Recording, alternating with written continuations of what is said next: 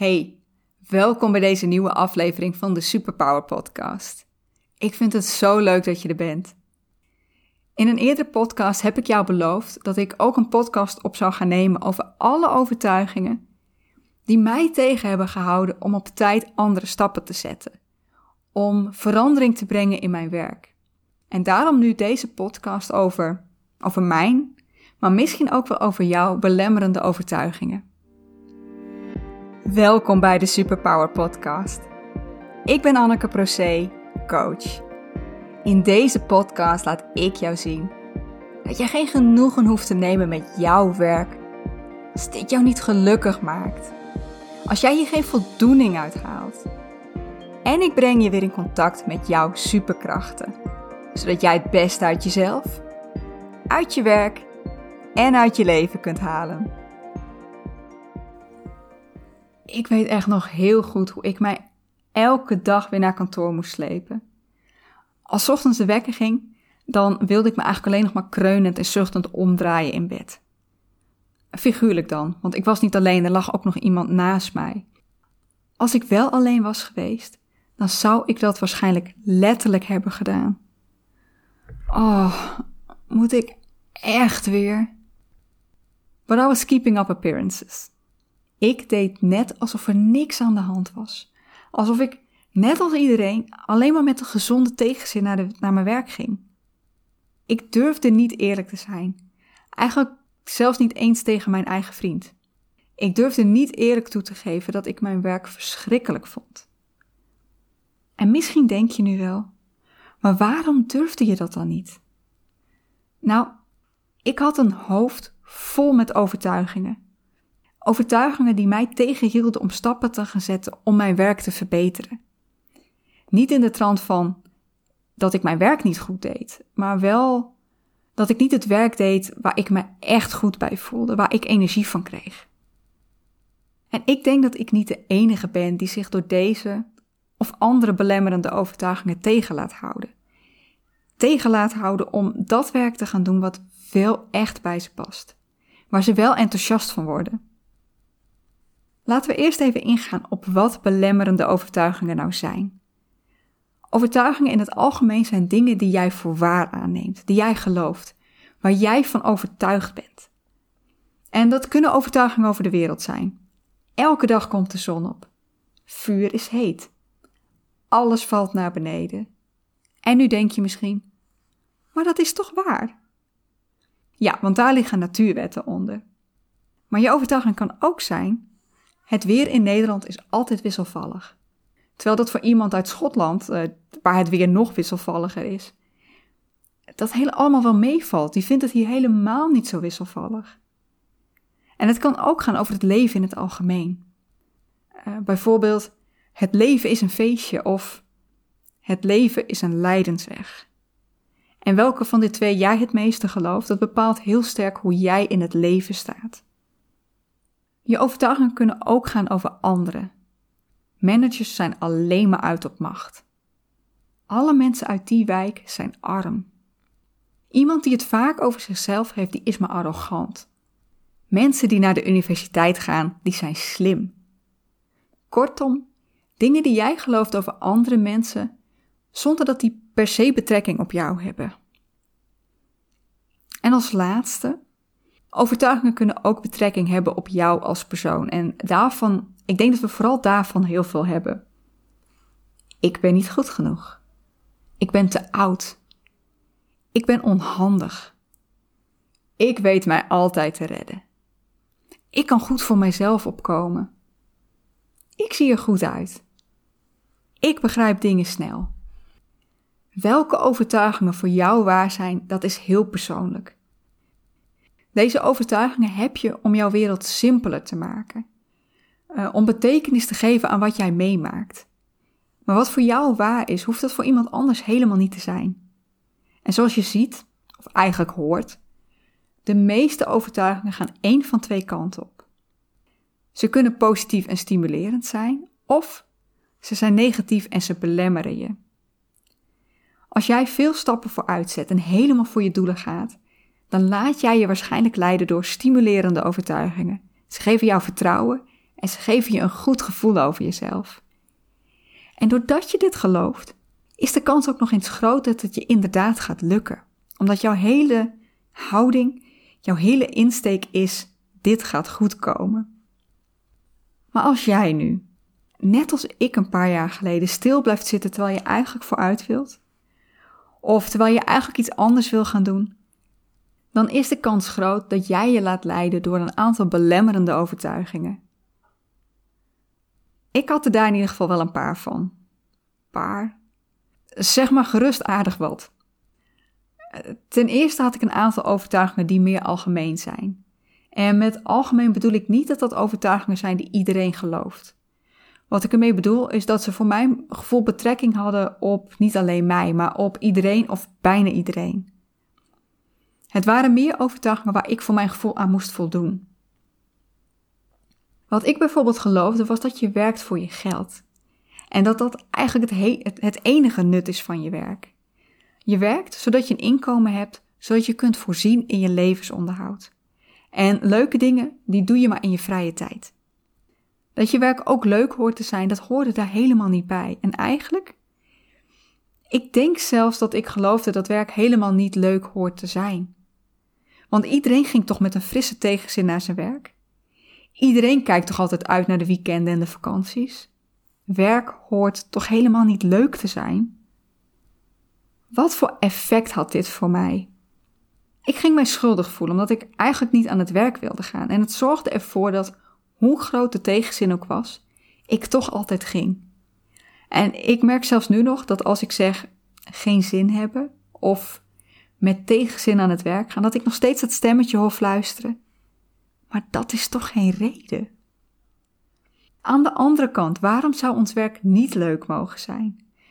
We spenderen er zoveel tijd van ons leven en het leven is gewoon relatief kort.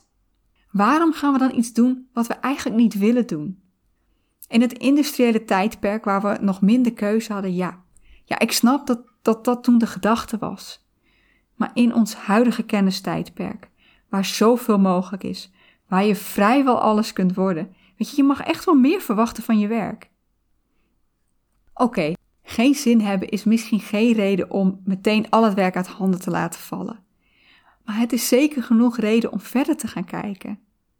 En geen zin hebben kan meer zijn dan gewoon je werk niet leuk vinden. Hè? De 9 tot 5 baan alleen om geld te verdienen, dat hoeft niet meer. Je mag echt meer verwachten van je werk. Werk wat je met plezier doet, waar je energie van krijgt, waar je enthousiast van wordt. En vooral ook waar je het gevoel hebt dat je werk betekenis heeft, waar je een bijdrage levert en waar je voldoening uit je werk haalt. Die betekenis is geen vereiste natuurlijk. Ik probeer je geen nieuwe belemmerende overtuigingen aan te praten. En dat jij straks van jezelf alleen nog maar iets mag doen als je daarmee een groot wereldprobleem aanpakt. Mag, maar het hoeft niet. Want betekenis kan zitten in veel kleinere dingen dan dat. En misschien is iets anders voor jou wel veel belangrijker. Zoals tijd doorbrengen met je vrienden en met je familie. Andere overtuigingen die voor mij speelden waren overtuigingen waarbij ik mezelf vergeleek met anderen. Als iedereen met frisse tegenzin aan het werk gaat, want dat geloofde ik, en zij gaan wel gewoon aan de slag, dan kan ik toch niet zomaar stoppen met werken? En nee, zomaar stoppen met werken is waarschijnlijk ook niet het verstandigste om te doen. Maar het betekent ook weer niet dat je steeds maar stug door moet gaan. En dat deed ik wel. Ook hoorde ik niemand klagen over zijn werk. Dus ja, dan mag ik dat natuurlijk ook niet doen. En als ik het wel ga doen, weet je, dan ben ik een aansteller. En dit is nog steeds vanuit die gedachte dat iedereen zijn of haar werk even verschrikkelijk vond als ik het mijne. En dat iedereen krachtig doorploeterde zonder daar iets van te zeggen. Maar wie zegt dat zij hun werk verschrikkelijk vonden? Misschien zitten zij wel juist heerlijk op hun plek en doen zij werk waar ze hartstikke veel voldoening uit halen. Weet jij veel? Ik heb het ze in ieder geval nooit gevraagd. Ik durfde niet toe te geven dat ik met tegenzin naar mijn werk ging. Ik wilde alles behalve een aansteller zijn of aangezien worden voor lui. En dat was wel hoe ik mij voelde als ik niet wilde werken. En hier zie je dus ook al meteen een aantal negatieve overtuigingen over mezelf naar boven komen. Het lijken overtuigingen over anderen, maar eigenlijk zeg ik hier over mezelf: ik ben een aansteller. Ik ben lui. Ik ben iemand die het makkelijk opgeeft. En om die overtuigingen niet waar te laten zijn, ging ik door. Ik wilde mezelf laten zien dat ik geen aansteller was, dat ik niet lui was. Maar de overtuigingen over mezelf gingen veel verder dan dat. En ik denk ook dat, als ik wel een doel had gehad voor iets anders, een andere functie bij dezelfde werkgever, of dezelfde functie maar dan bij een andere werkgever, of als ik had geweten wat voor totaal anders ik dan wel had willen doen, dan hadden de overtuigingen die ik net noemde mij helemaal niet tegen hoeven houden. Als ik ervan overtuigd was geweest dat ik die andere functie, werkgever of baan had kunnen krijgen, dan was ik dat gaan doen. Maar je raadt het al, die overtuiging was er niet. Nee, ten eerste was ik me ondertussen heel dom gaan voelen in mijn huidige functie. Als je mij al wat langer volgt, dan heb je me al vaker horen vertellen dat mijn werk steeds technischer werd. Dat het van functionaliteit testen steeds meer naar de achterkant van de applicatie ging. Ja, ik was IT'er. En het schrijven van code voor automatische testen en andere technische aspecten, dat trok mij niet. En hoewel ik aan de ene kant geloof dat je alles kunt leren, ik had er niet echt talent voor. Dus terwijl al mijn collega's heerlijk code zaten te schrijven en ze dat heel makkelijk af leek te gaan, had ik hier een echte haat-liefde verhouding mee. Meer haat dan liefde. Heel af en toe lukte het aardig en dan kon ik het zelfs wel een beetje waarderen. Maar meestal vond ik het verschrikkelijk. En ja, ik kon er niet achter komen waarom iets niet werkte. Waarom lukte dat mijn collega's wel?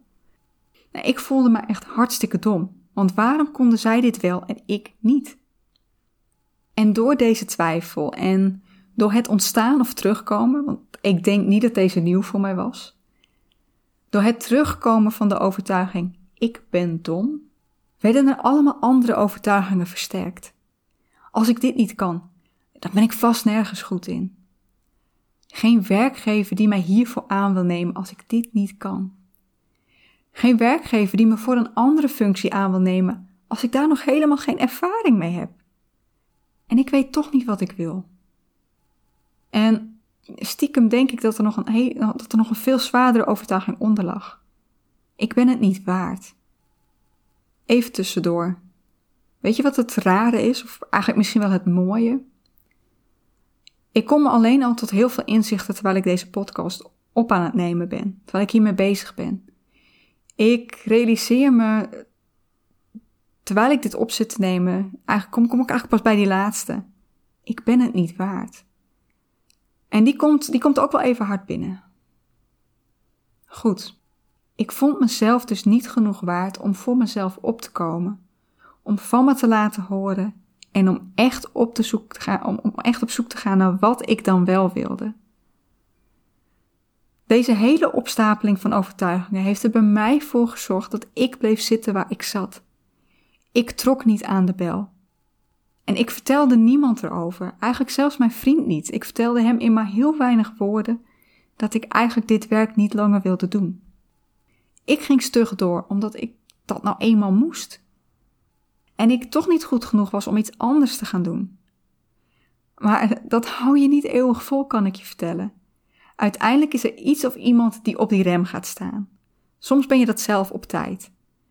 Soms is het iemand in jouw omgeving die het opvalt dat het niet goed met je gaat en jou daarop wijst en jou vertelt dat je stappen moet gaan nemen.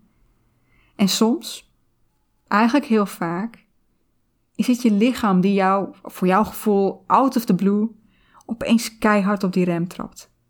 En dat laatste is wat mij overkwam. Ik kwam terecht in een burn-out. En dat heeft er uiteindelijk bij mij voor gezorgd dat ik wel stappen ben gaan zetten.